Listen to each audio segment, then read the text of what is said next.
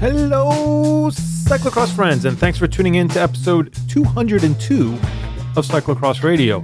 On today's show, we're catching up with Adam Myerson. It's always good to get Adam's perspective on life and racing and cyclocross, and that's exactly what we're doing. It's been a while since we have chatted, so it was good to catch up and really get a get a good grasp of how everyone is handling cyclocross, especially in North America, and the things that we're looking forward to once we're able to resume racing somewhere in the future.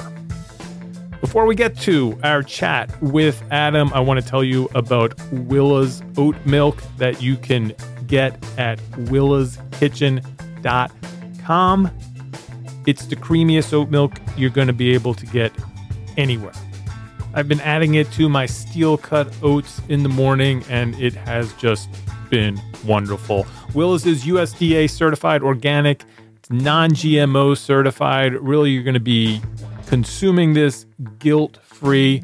It is sustainable, and we want you to get it at a discount by putting in the code crosshairs20 when you check out at willaskitchen.com. That's crosshairs20, willaskitchen.com. Also, make sure you check out everything going on at wideanglepodium.com. The episodes for all of our shows are coming out weekly and bi weekly, and they're all worth listening to. Go listen to a new show. Go check out Nowhere Fast, the e racing show hosted by Zach Schuster and, and featuring Mike Swart and also Kevin Bouchard Hall. And then check out the newly uh, named Criterium Nation. Rob does a great job on that show, and so far, Frank, he's hanging in there. But, you know, we'll give it some time. Anyway, everything's at wideanglepodium.com. Also go to youtube.com slash wideanglepodium. Lots of videos up there already. There may be some new stuff about cyclocross on the way.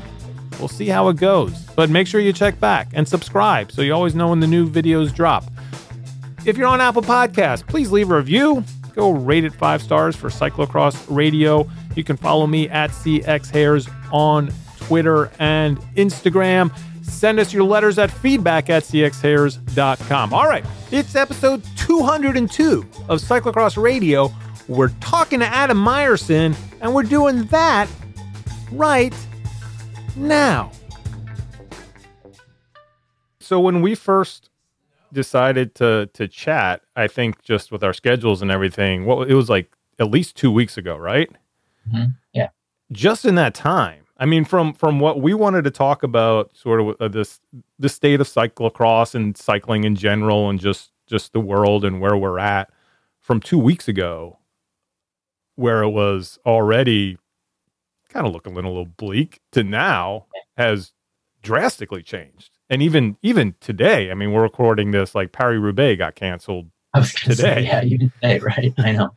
I think that's been the whole pandemic, though. I think um, if you go all the way back to March, it felt like things were changing daily, and then they were changing weekly. Like you couldn't count on anything, and you were constantly responding to things. And maybe at some point, it felt like we settled down to some degree, but um, every day it seems like something new. But you're right; the world just keeps changing over and over and over again on us. Yeah. So within within the time that I think we were first chatting, we were talking about you know the remaining UCI races in the U.S. and and how people were approaching those, especially you know elite riders and and nationals was still scheduled in in Iowa City. So and there was a lot of I think hand wringing over should we do these events? Should we not do these events? You know, people going online, some making declarative statements, absolutely not going, not going to nationals. It doesn't make sense. Others, you know, playing more of a wait and see game.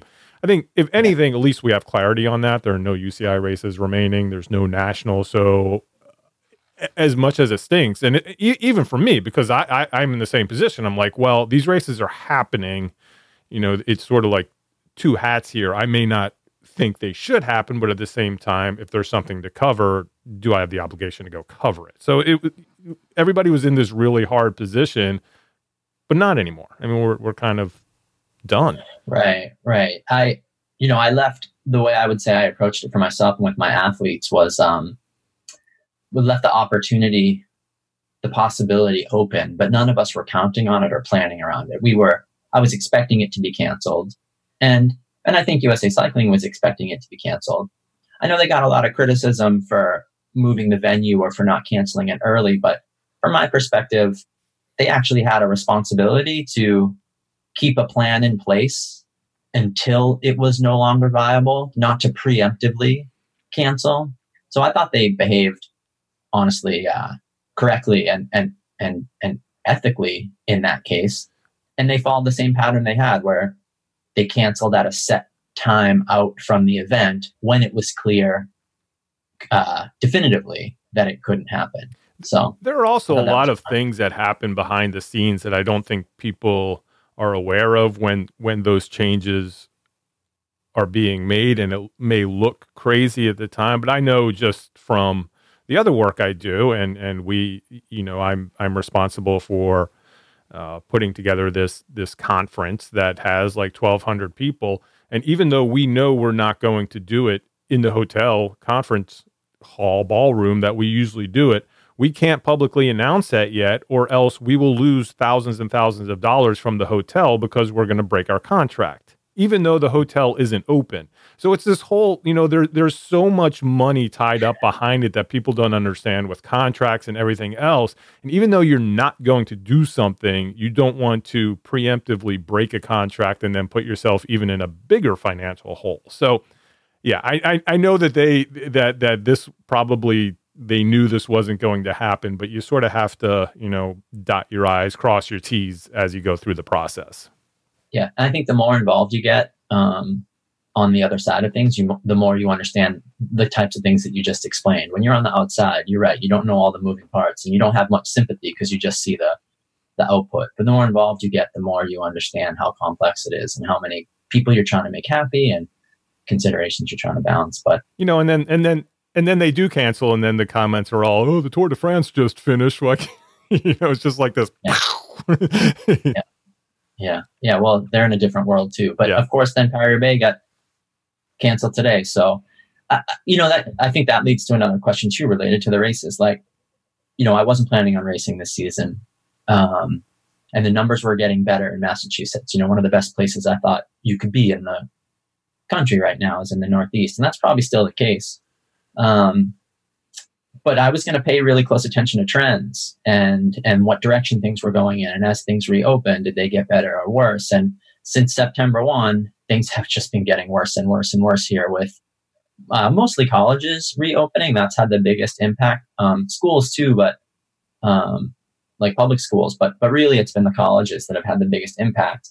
But but now, some races have started to pop up in Connecticut in particular. And the, the group that's organizing these races is, by all accounts, doing a good job. They're doing temperature checks. Like they're basically following the rules uh, as laid out. And, com- and they've even come up with like some clever ways to keep people even safer by like certain start times park in certain parking lots. Like they've even divided up their parking lots. They really, they, it's very thoughtful what they've done. They're not just saying, fuck it, uh, and let's just who cares, you know, about the flu? It's not that attitude at all. They're taking things really seriously and then saying, well, what can we do in this environment?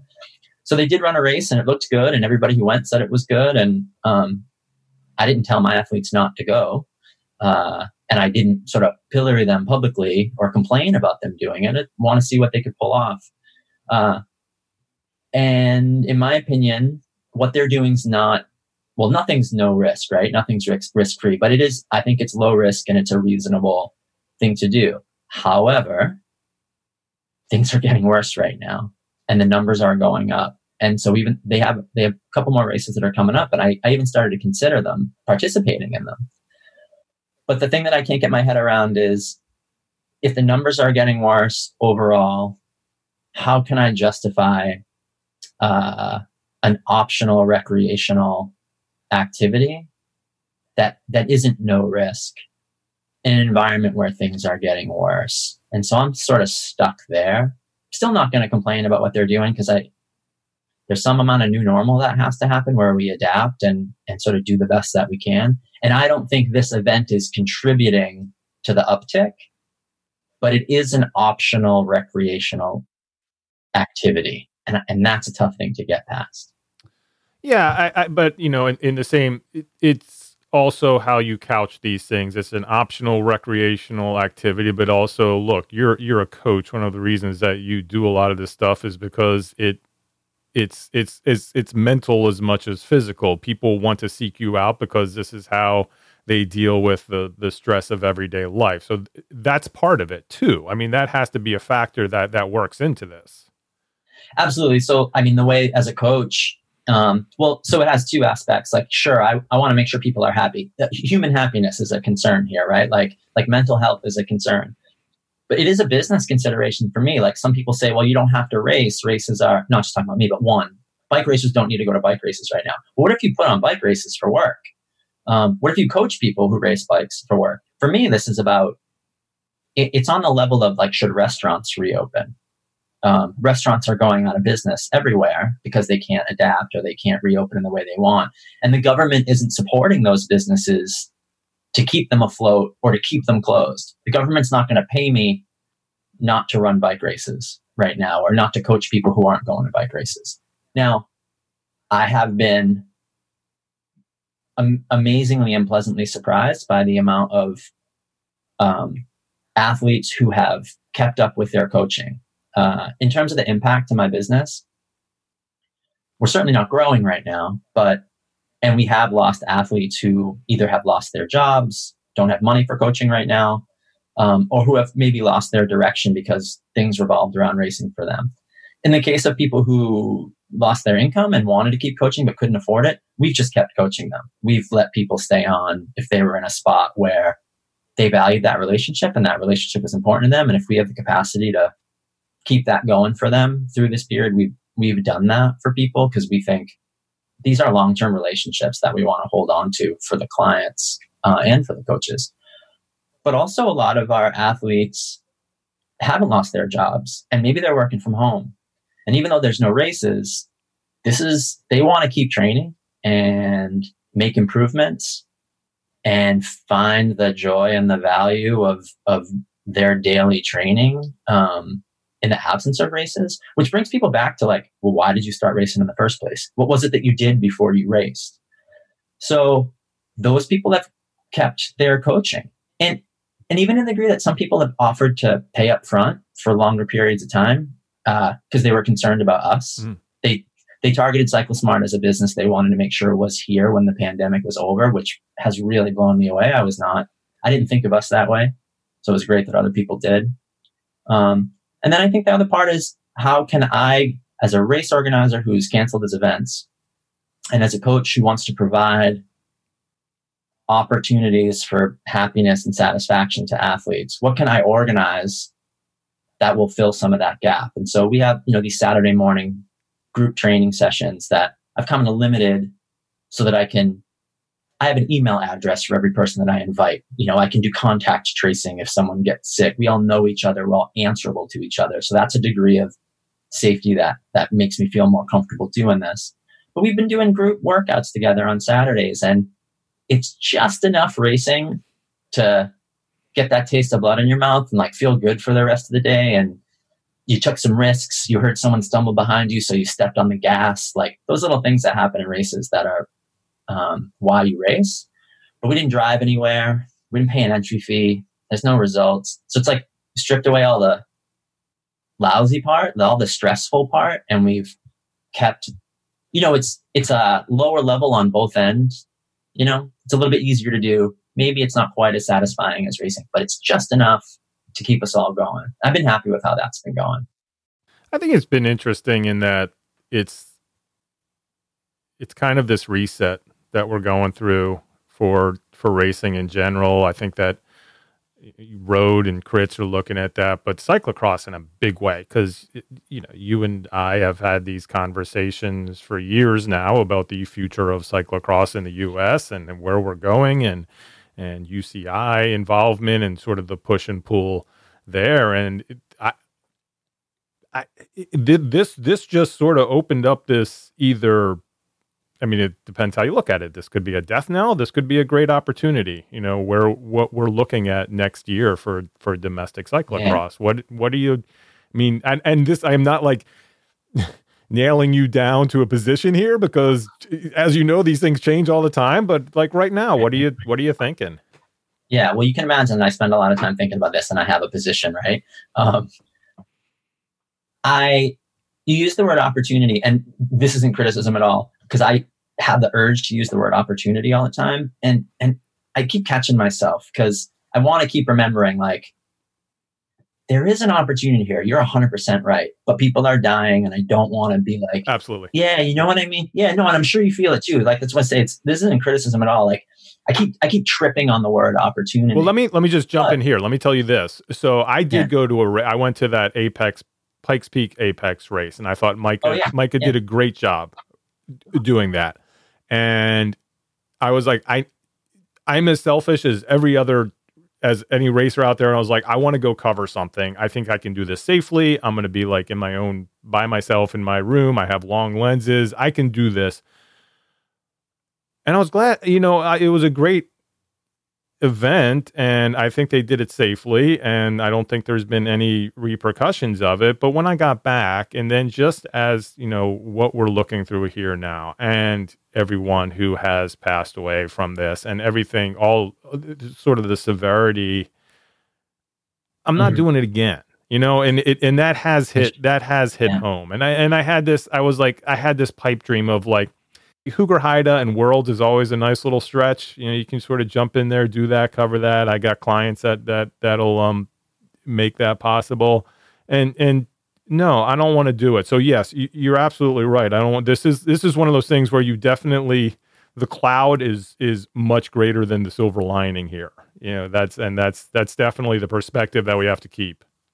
Yeah. Well, so I sympathize entirely with your like decision making process there. I think it's reasonable to go, and it sounds like you drew reasonable conclusions based on what you saw. You wanted to figure out if this was going to be okay, and if you didn't go, you wouldn't know. Um, but it's interesting that you felt like it was well done because that's how it, I feel about these races in Connecticut.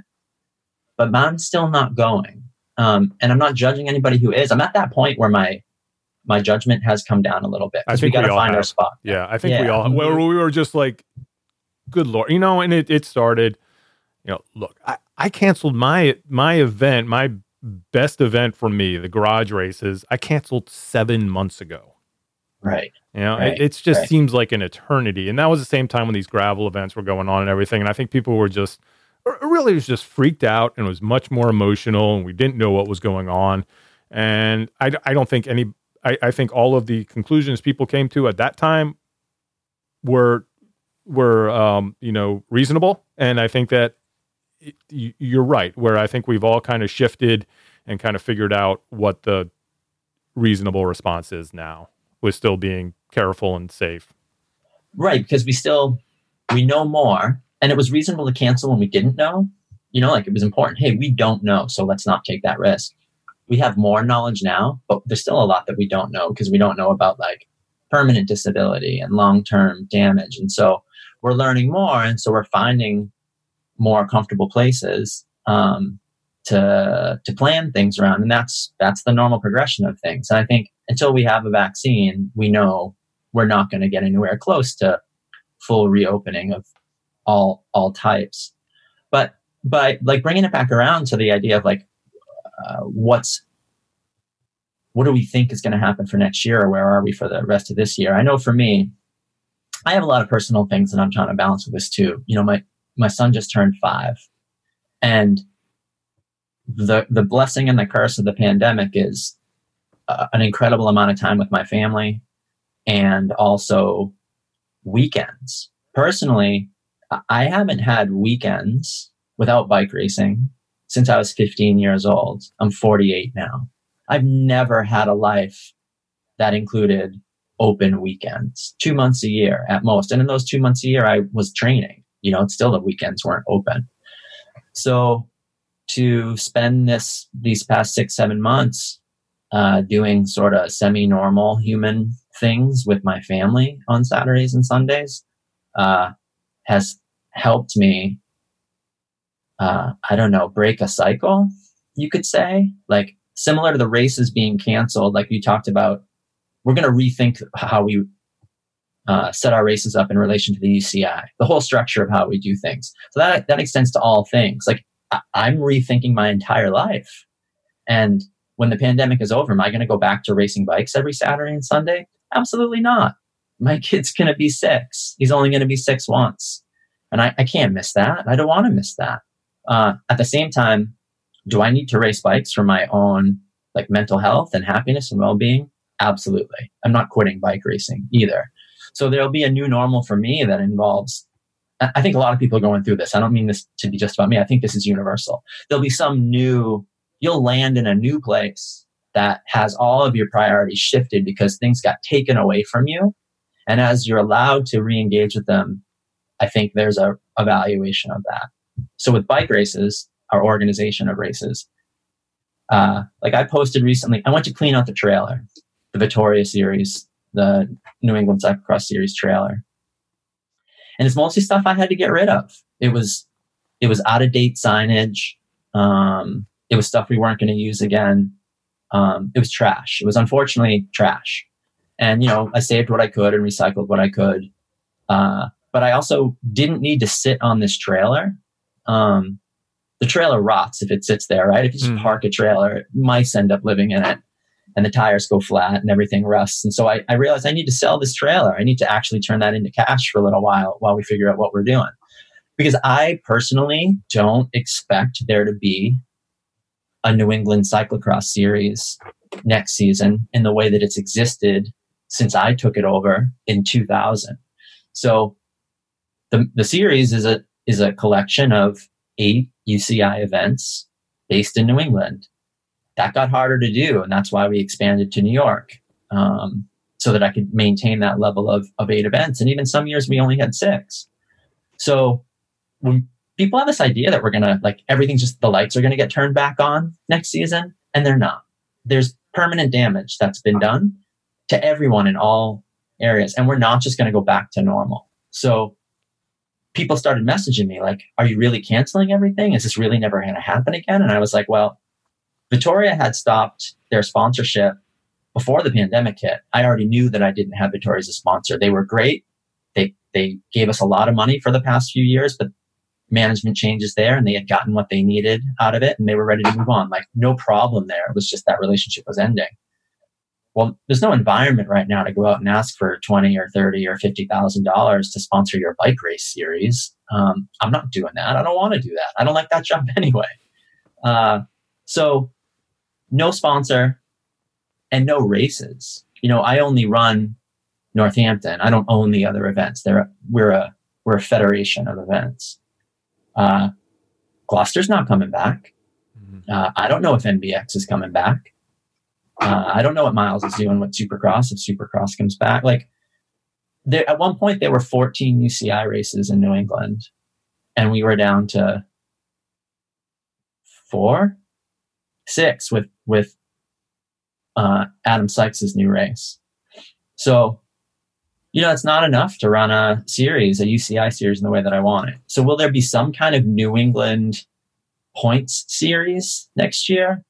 Yeah, maybe, probably. And it might be something that is as simple as everybody running the same categories and points on a website and jerseys. I, I, you know, I can commit to stringing some things together to try to make things good again. But uh, I have to say, uh, I don't miss running a bike race this fall, and I don't miss running the series. Uh, it, it's really been wonderful to have a break from that after 30 years of running Northampton and 20 years of running the series. Yeah, I'm happy for to catch my breath. Oh, we're feeling the same way for sure. You know, it was yeah. it was disappointing to to have to cancel DCCX and and and our series as well, but at the same time, it's it was good to take a break. We haven't been doing it that long, but it's definitely been over a decade. So it's it's it's a lot of cumulative time in there. I think my priorities have changed too. Like, you know, the the origin of the series as before I took the series over, 90s and the 80s, New England Cyclocross Series, when Tom Stevens ran it, for a while it was every single race in New England. And then when I started helping him with it, I convinced him that that was too many races because we had so many races and they were all local races. We were getting to the point where we were starting to have UCI races and you know, I convinced him that it should just be the best races. You should boil this down to the best races. And then when he stepped back and handed the reins over to me in 2000, that's when I said, okay, it's not just going to be the best races. Everybody has to be a UCI race. This is the level we want to get this to. And that was 2000. And by 2003, it was just UCI only. And that's where Gloucester started as well in that period. Um, and what I was trying to do there is, you know, I'd gone to Switzerland, I had raced international ev- events in Europe. I understood that in Europe, uh, a national series, quote unquote, was really just a regional series. Switzerland is the size of New England. I was like, oh, I could run a UCI series that just was that everything was drivable to. That you didn't have to get on a plane to do. In contrast with the Super Cup series, which was a national UCI series, I wanted a geographically regional UCI series, and so that's how it started. Well, that's been successful. You look at the juniors who've come through as as cubs, as as nine to fourteen year olds, and then went through every category on their way up, and then ended up at the World Championships at some point. You know that that's the goal. That was the opportunity that I was trying to provide, while still for the athletes who are only going to reach a certain point could also have high quality racing because of the structure of the event. You can be a career cat three and get a course that was UCI quality and a level of attention and race production that was UCI quality. That was the secret to our success. Well, I also think in this period of um, increased mindfulness of social justice and um, those kinds of opportunities, and we know that that's like bike racing always has a high um, barrier of entry, and that's a thing that we want to lower. You know, I'm also realizing like my races aren't actually available or accessible to everybody, and I can't fix everything, especially with a cross race. You only have eight hours a day and limited daylight to work with. Like you can't really serve. I thought I was serving everyone, but there was a whole group of people who couldn't even get to the start line of my races. And so if I'm going to go back to race promotion next year, I think my my priorities have shifted to the degree that I've been forced to let go of the UCI end of things. And now that I've been forced to let go of this thing that I worked so hard for, got taken away from me, it actually has freed me up to rethink who I want to serve and how I want to serve them. And so the series might look different in the future with that in mind. Yeah. Yeah. I, I think also there, there are a couple things that I keep thinking about. Well, one, just, I, and I've tried tried to explain this a little bit, but you're you're in a better position to do it. It is sort of the the the the the, the reasoning behind why race organizers in the U.S. want to have a UCI event in the first place, and yeah, it's it's great as an organizer, just just as milestones to build yourself up to a point where you can be a UCI event, but in reality if you want to do it, you can do it. You can put on a race for a couple years. You know, the UCI is happy to take your money, and you can have a UCI event to, to a certain extent. You know. yeah, you jump through the hoops. Right. There's, a, there's standards you have to meet. It's not hard to do. But the thing that, and I think this is this is different for where you are in the country. For for New England, where you're at, for Mid Atlantic, where I'm at, we're gonna cover our bills. We're actually going to be able to be fine every year, whether we're a UCI event or not, because we have people coming out to our races. We have we have density is our biggest commodity. Yeah, yeah that's right. You yeah. know, and and it's yeah. always going to be that way to the point that we could have our event and make at the end of the day bring in the same amount of money and probably more if we weren't a UCI that's event. Right.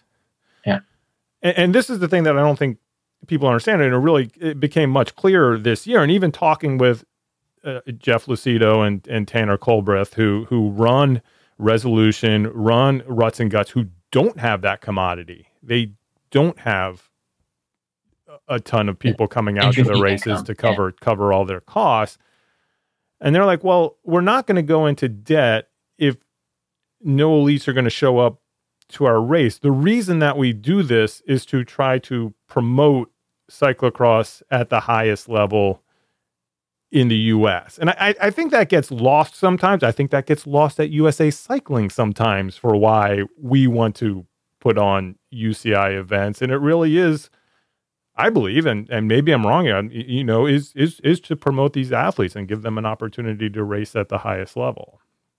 Yeah. And I think the thing that when we've gotten to those points where USA Cycling has said, "Oh, there are too many UCI events," and and you know, one way they've dealt with that is by raising the bar. And sometimes the way they've raised the bar is just by raising the cost. That is one way to raise the bar. Only the richest races survive.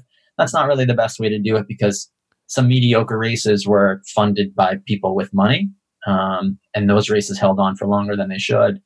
Uh, but what they haven't done is replace the value that we get from being UCI affiliated with anything else. There's no other thing that they've said could keep our events at that same level. The value that we get from being a UCI event is still, in my opinion, it's been worth the cost.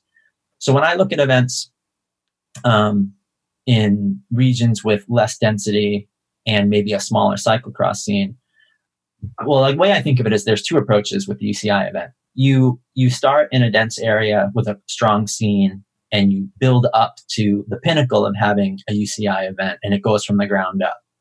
And that's the way we've always done it in the Northeast, of course, and, and I think the Mid Atlantic as well. The other model, I think the first time I saw this implemented was actually in Louisville, where there was no scene in Louisville prior to Worlds, but there was a sports commission with marketing money and a desire to bring an event. And the Super Cup, to their credit, identified that region as um, ripe for events. They were looking for events and they went top down.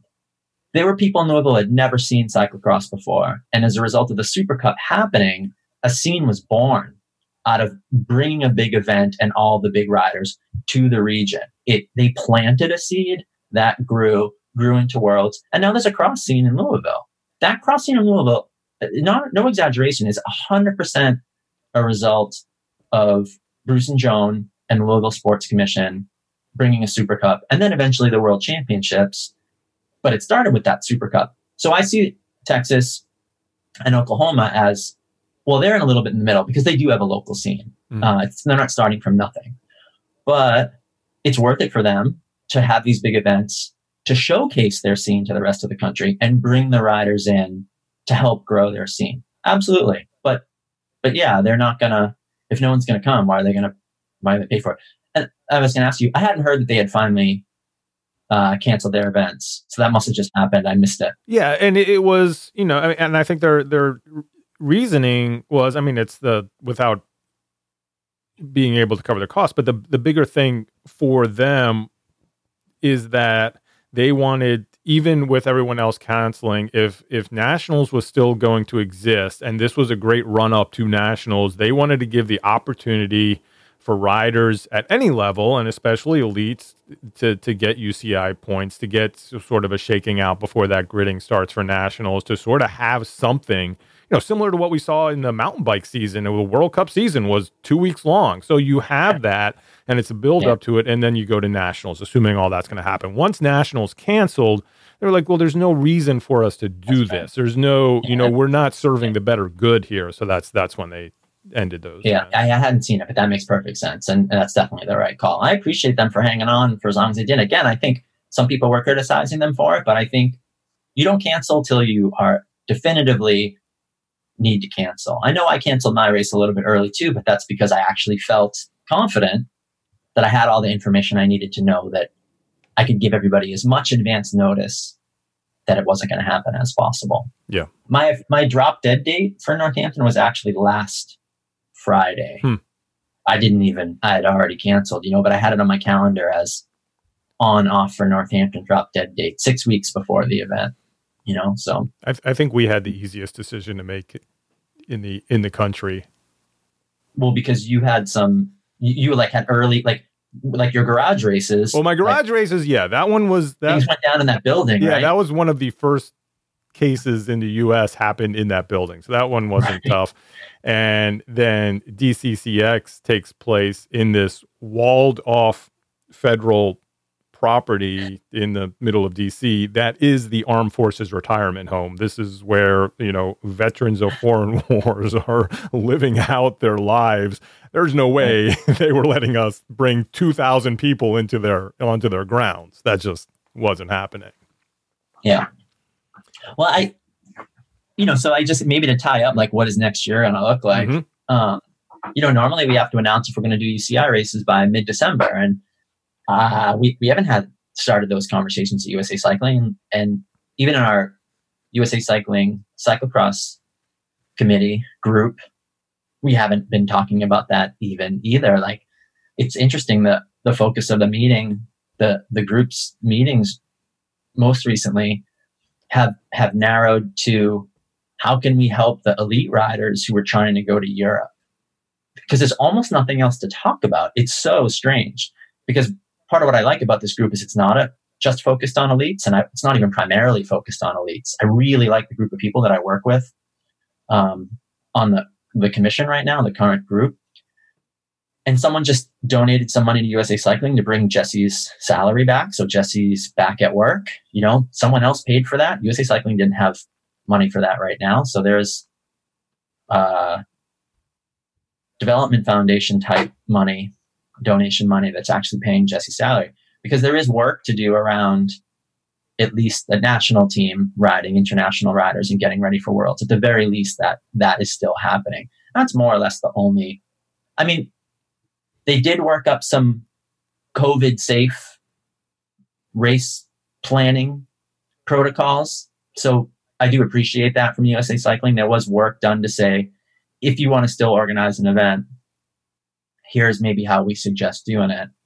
And of course, USA Cycling would like for there to be racing happening if it can be done safely. They are in the business of making events happen. It is their primary goal. So, um, yeah, it's weird for that to be the focus right now. But we haven't really started talking about next year because I think I think we're all still hopeful there's going to be a road and mountain bike season next spring even though we, I think, all keep setting expectations that we then have to push back. When when road got canceled, we were sure we were going to have a cross season. Mm-hmm. And then when cross got canceled, that was like the second disappointment that I think really crushed a lot of people. And so now I think we're ready for everything, but I think we're all hoping that we'll be racing in the spring. And and we I don't think anyone can imagine not racing cross next fall we have to have this sorted out by then, right? Yeah, and we got the announcement that which was a surprise to me because I didn't think any of these things really got sorted out normally until later in the year after Worlds about when World Cups were going to show up and that kind of thing. That Waterloo is happening, and even yeah. with a definitive date, and of course I'm sure you had a similar response when you see that. You're like, okay, well, that's a different date than they had this year. So you're sort of going into into that fun, you know, game we always play with. Let's shuffle the deck and see where races land. I'm thinking, all right, well, who does this affect? Where does this put people? What's what's going to happen with this announcement? And right. then sort of taking a step back. Well, if if we're even at that point, but it was kind of funny. That was my first response. I was like pulling up last year's calendar and looking to see where things were going to move around and I know. And you're right. It was early. I was like, oh, well, someone's been working on something, yeah. right? Which I was grateful for, for you sure. know, and I think there was a trickle down effect. We all deal with it, you know, the, the regular UCI races plan around the World Cups. Um, and then the, the local races plan around the UCI races. And, you know, so we, we all, there's always a bigger bully. Um, you know, you're never the, you're never the, the top of that heap really, except your world championship. So, uh, but yeah, it's nice to have that to plan around and be hopeful that it happens next year. And I think it gave everybody um, something to cling to, a little bit of thing, a little bit something to look forward to. And you know, like uh, another thing that's come up too is like I was talking with Al Donahue, who's you know one of my senior coaches at Cycle Smart and also the race director for Northampton and runs Jam Fund and coaches half of the top 10 at nationals every year in the men's race uh, you know, he was thinking about running something small, maybe at Northampton, something COVID safe. And I checked back in with him, but he's like, "No, nah, you know, I'm gonna use. I'm actually gonna use this energy for the election." He's like, "I don't really care about running a bike race right now. Like, democracy is dying, and I'm gonna use this energy to. I'm I'm gonna spend it on like voter recruitment and and politics, which yeah. was pretty much the right answer. You know, yeah. it's just there's just bigger shit going on right now than bike racing. Yeah, talking about bigger shit going on, I think we all, you know, we're concerned about Al. How how's he doing? What's the what's the update for him? You know, Al's Al's an enigma sometimes. Um, he uh, he's not quick to talk about himself, and uh, you know he'll kind of deal with his um, struggles sometimes quietly and on his own, and you really got to push him to to get news. But uh, I think he's doing well. Um, yeah, for I want to be careful not to. Um, no, I don't. I mean, it, it was public knowledge because there were, you know. Well, I just don't want to say anything wrong. Yeah, yeah. Uh, but, but like, for those that yeah. don't know, he, he did. He, he, did suffer a stroke, yeah. right? Yeah, and, and that's sometimes I I've learned a lot about strokes. I guess really what I was trying to say there is um, sometimes I get confused about uh, his exact medical condition because uh, there's a lot to understand about strokes and aneurysms and blood clots and stents, and it's really it's quite complicated. And until you're in it, I think, or you're a doctor, you might not have your head around all of it. So I just don't want to misspeak. Sure. But he had a stroke, and we could probably stop there, and I'm not wrong. Um, and he had a second stroke while he was in rehab, and that one, um, that was a the the tougher one. Um, so there was a prediction that like certainly he wasn't going to be able to race again, and and he wouldn't be able to ride in a pack. He's lost some vision, and that's a problem obviously for for riding in a group. Uh, but in classic Al style, you know, he's on Zwift, he's riding outside on a mountain bike, he's he's you know, he's making the recovery that you would expect. And I think he's not going to get his vision back fully and and and that will be a limiter to a certain degree. But um yeah, I don't want to say that he's no. That's he's that's, that's great to hear. Yeah, he's yeah. he's got some permanent disability that yeah. he'll be managing now but he's doing remarkably well. Um, the fallout from a stroke is it's different for everybody, and it's certainly catastrophic. But um, yeah, I mean, he's he's he's back to work with all his athletes and communicating well, and we're meeting every week and having great conversations. And he's still the smartest guy I know, and um, you know that comes out in every conversation I have with him. So. Uh, you know, we're just glad, glad he's still here with us, really. Yeah.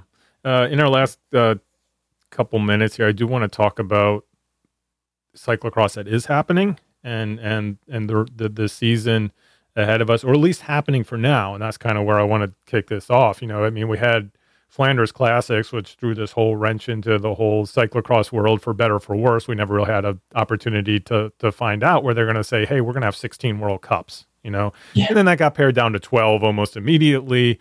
And since that time, almost weekly here, if not more. It's just been going. We're at six right now. I was gonna say, are we at six? We're now? at six. Yeah. Plus, there's Hulst, which as we know is having issues. We have three of those which are in Belgium, which I think is probably the worst off. excuse me, the worst off in Europe right now. We and again we go back to Paris Bay just being canceled, so events are falling off the the calendar. Do you have athletes who are trying to wade those waters and and it seems like the advice is is changing daily on on what North American riders should expect and even try to put together at this point. Yeah, I think it's gone both ways for the the highest level athletes um, that we're working with, you know, formally and informally. Um, let's talk about Curtis White as a, an athlete that we work with formally, and and Al's uh, coaching. For sure, his plan is to go to Europe and get set up in Europe, and he's been doing all the training, um, you know, with like a shifted schedule in mind. And yeah, I talked to him a couple weeks ago. Just perfect Curtis, you know, like gung ho, upbeat, ready to roll, training hard. He's like a model citizen, right? Because he's just a good dude and he's there's nothing controversial about Curtis. He just punches the clock and does his work and is really cheerful and helpful and uh, he's just a very level personality, but he has been training very, very hard. And also, I think doing a good job of like they've been meeting out in Eastern, out in Western Mass in Easthampton for weekend training sessions uh, where we get all the best athletes that we work with together. And so that's been Curtis and Stephen Hyde and uh, all the Jam Fund riders, and and they've just been going out in the woods and kicking each other's heads in, you know, in lieu of racing. And I think that's been great for all of them. With the small events that have started to pop up, Curtis has been participating in those um, and doing things Frankie McCormick style, which is sitting on the start line for two minutes and then trying to ride his way through the field, chasing everybody. But even doing things like he's been intentionally running sections that other people are riding to make sure that he's getting the running training that he needs. So something maybe he could ride. Uh, he's been like running. So he's making the race as hard as he can for himself. And it's good because it's the thing that I've noticed about it is he, it's he's he's contributing to the community by showing up.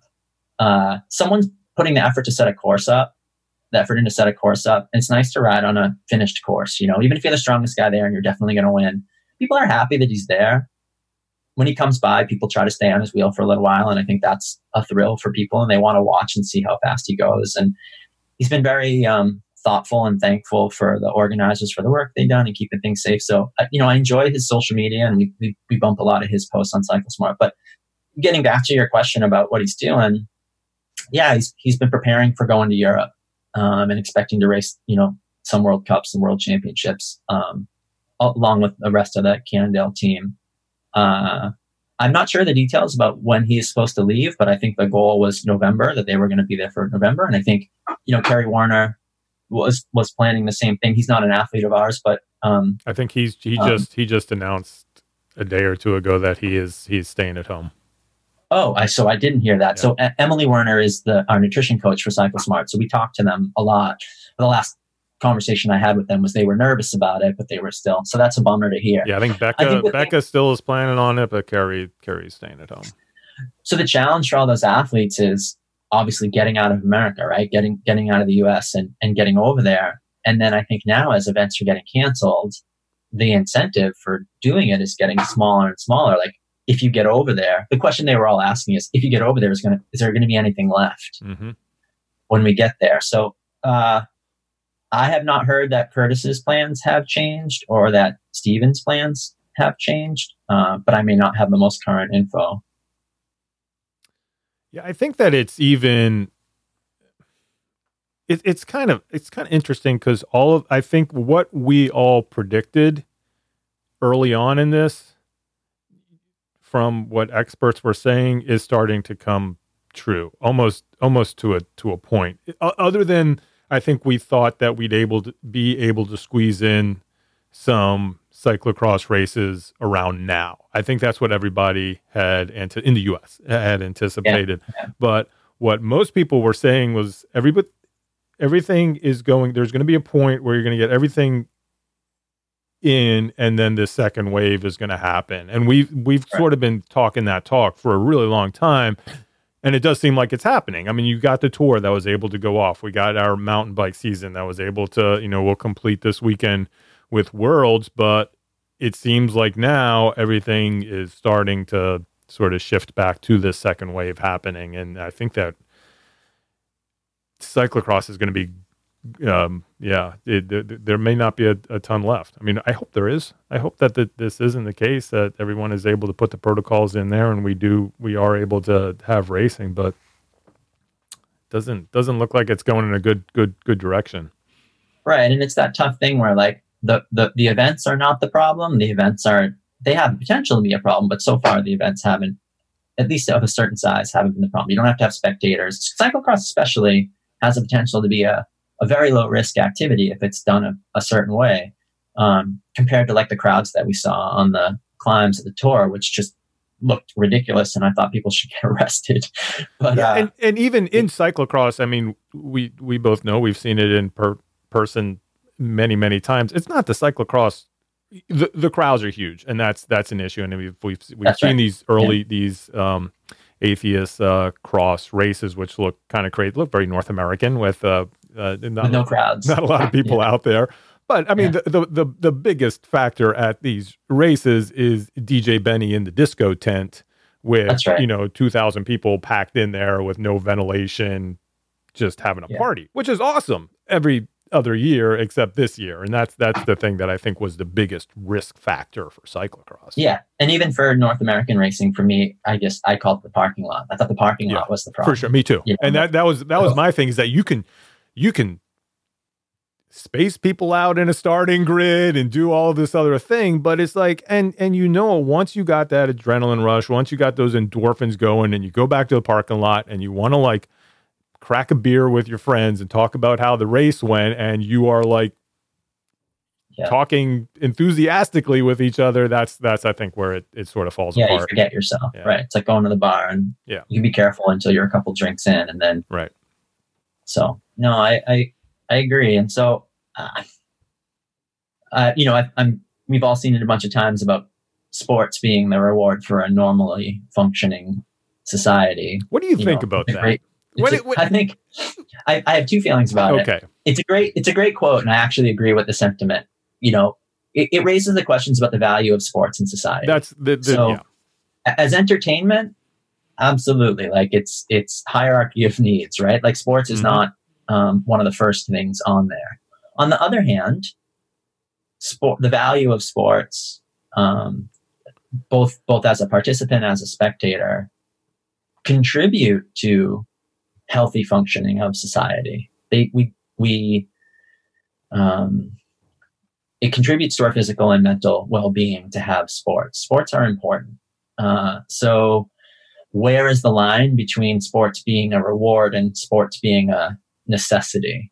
Exercise is a necessity. Yeah. Um, professional sports or like spectator sports are maybe not as much of a necessity, but where do you cross that line from one into the other? So, you know, I I'm happy to have the pressure. Like, let's get our shit together so we can race bikes the racing bikes isn't the problem it's the everything else and if we can't do everything else then we shouldn't be racing bikes or Yeah. that's i think we agree on that and probably yeah i just i don't. i don't like it when it's almost this false equivalent that we're going through a horrible time so you're not allowed to do anything that is maybe seemed fun or enjoyable which i think is just and, and you see that attitude out there. And i, I understand it mentally but i think it's uh it's sometimes a wrong way to, to to look at life. You know you can still be a caring person who wants to do everything to get us back to a place and still enjoy an activity that's safe. I, I you know that yeah that's, that's uh, that's right. Well i mean because you can take that to extreme and like we don't all need to shave our heads and give our belongings away to make the world a better place. Um, and sometimes it can feel like you do need to and this is the same way. Like you need to be good at whatever it is that you decide to do and happy doing whatever it is you decide to do and put that goodness and happiness out into the world and the people that you come into contact with i pick my kid up at school every day um, on one of my old racing bikes with a baby seat on the back and that hour that we spend together is one of the most important parts of my day. Uh, that's sports, that's exercise, it's critical for both of us. Then I see the faces of people who see us. They, I see them smiling at us from under their masks. They are so happy. So many people are made happy by seeing Flynn and I ride by. Me in my racing kit. I'm in spandex and he's in a parka. You know, um, we're a funny sight. Um, and people get a kick out of it. And I just see how many people have like we exchange a smile, a moment of like shared experience and acknowledgement and happiness. And I swear to God, it's the most important thing I do all day long for me, for Flynn, and for other people. There's just joy being put out into the world. And so that's sports too. Yeah. You telling me I can't? People should remember when they say that sports actually takes a lot of forms. Um, yeah, maybe we don't need, I don't know, maybe pro sports doesn't need to happen. But but also that's someone's job too. Like you're taking money out of people's pockets, you're taking away their ability to make a living. And that's part of the challenge of a shutdown. The government pays us all to stay home as they should. You know, that's a different set of circumstances. Mhm. But since that's not happening, everybody's got to find their spot. You know back to I think we should finish just a little bit on on the the what can't be forgotten in this and what you brought up and especially about the the the series going forward and make an accessibility for our sport is is is something that is going to take race organizers now who are thinking about it to keep that momentum into next year to make it something. And it's something that I know just on our, you know, Slack channels or the CX Air Slack channel. It's something that's you know we talk about a lot, and it's and and the different disciplines, and something like cyclocross is is really a place where where we can make this happen because we have the ability to bring in a lot of people at I think a lower barrier than a lot of other disciplines of of cycling. I mean that's that, that's the thing with cycling. That's what we always say. You know, it's it's the easiest sport to get into. You know, you're not going to be dropped in a road race. You're not. It's not. You know, you're not mountain biking down something scary. It's it's really it's it's a good place to start.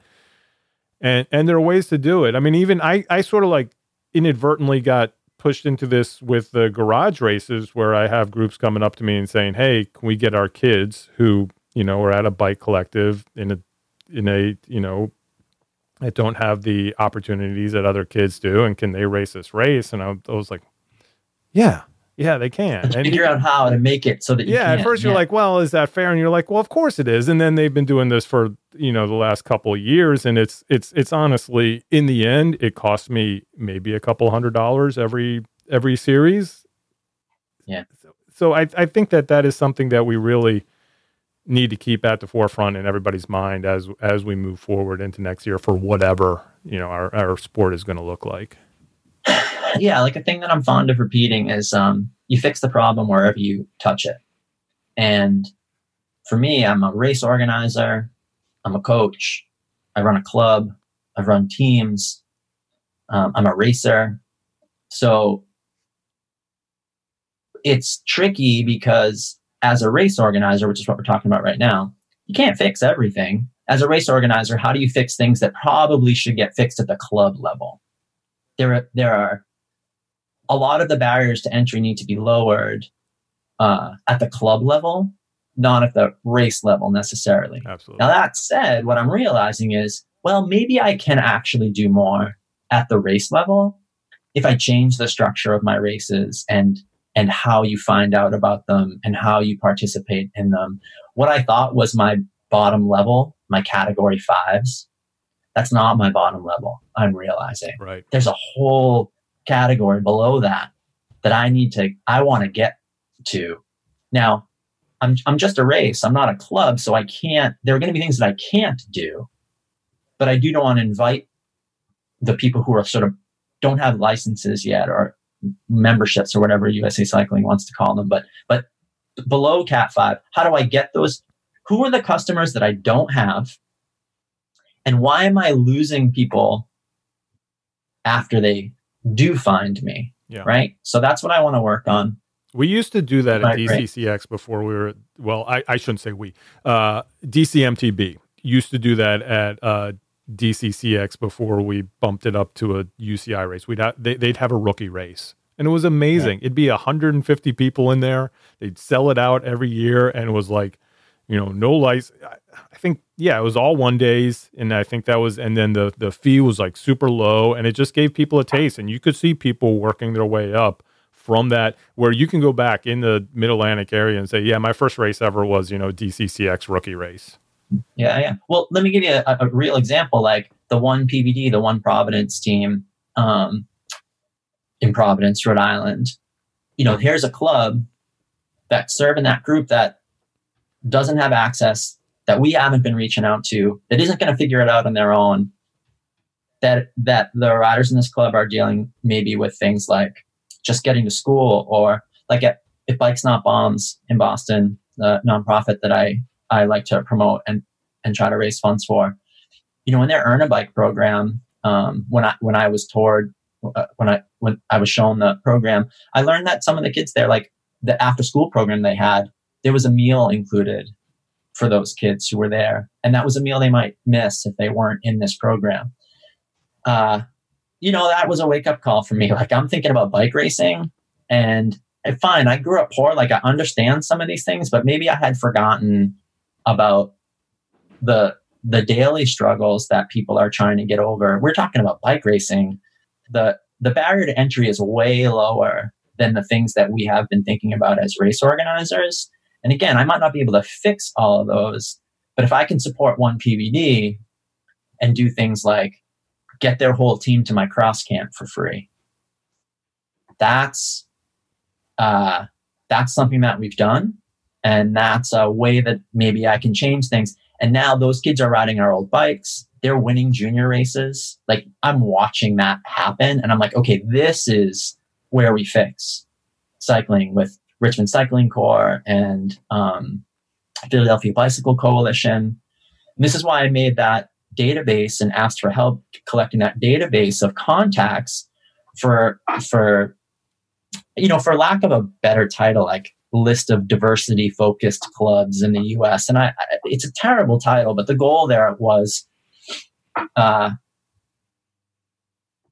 for the clubs that are trying to reach out to maybe under resourced underprivileged um, clubs women people of color uh, whatever whatever is not the current uh, customer base we have in cycling, right? USA Cycling has a current customer base. We know how old they are. We know what color they are. Uh, we know what they look like. We know what their income is. Where's everybody else and why aren't they staying?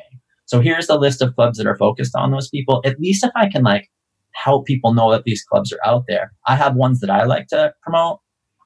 Three Richmond Cycling Corps was one of the first ones I became aware of. Yeah. And that that organization is saving kids' lives. It's not just about bike racing. And I saw that with one PVD as well. I've, I've seen it in Philadelphia Bicycle Coalition. Um, Bikes Not Bombs. I, w- I would love to create that same kind of club with them. They serve the kids in other ways, but like that's where I hope people are sending their money and their resources and things like that. If we want to change the sport, those are the, like I'm going to give shout outs to anybody. Those are the shout outs to the clubs I think people should. And there, there are lots and lots more. Those are the ones that I'm personally familiar with. Yeah. Richmond Cycling Corps. That's uh, when I was in high school playing basketball, where they're located are all the, that's who we used to, those are the schools we used to play. These, these, uh, you know, downtown Richmond schools. And it's, it's, it's a challenge. It's a challenge in those, those neighborhoods for sure. They're a, they're a great organization. Yeah. So when I see people putting the effort in there, it makes me question why I'm running UCI races. I feel like my energy might be going into the wrong place if I really my priorities are shifting. Yeah. And and I think I want more energy, more of my energy to go towards efforts like that than international cyclocross opportunities for the top part of the sport. Yeah. I'd like to be able to do it all. Maybe I can, but I'm missing that part and I got to add that part in. Awesome. Well, Adam, I know we could do this for the next four hours, but uh, we're at one hour, so I, I really appreciate you uh, uh, joining me. This was a great chat. Yeah, we should do it regularly. I think we say that every time too, and then we don't talk for a year. But since we haven't been seeing each other in person, it's a good opportunity for us to catch up.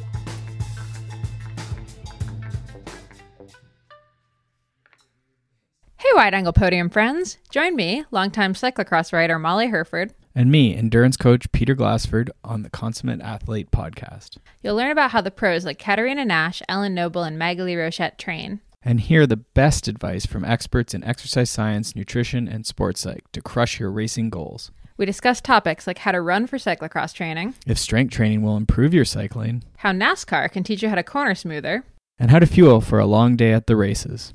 Come hang out and learn how to live a happy, adventurous life. Subscribe to the Consummate Athlete podcast and visit us online at consummateathlete.com.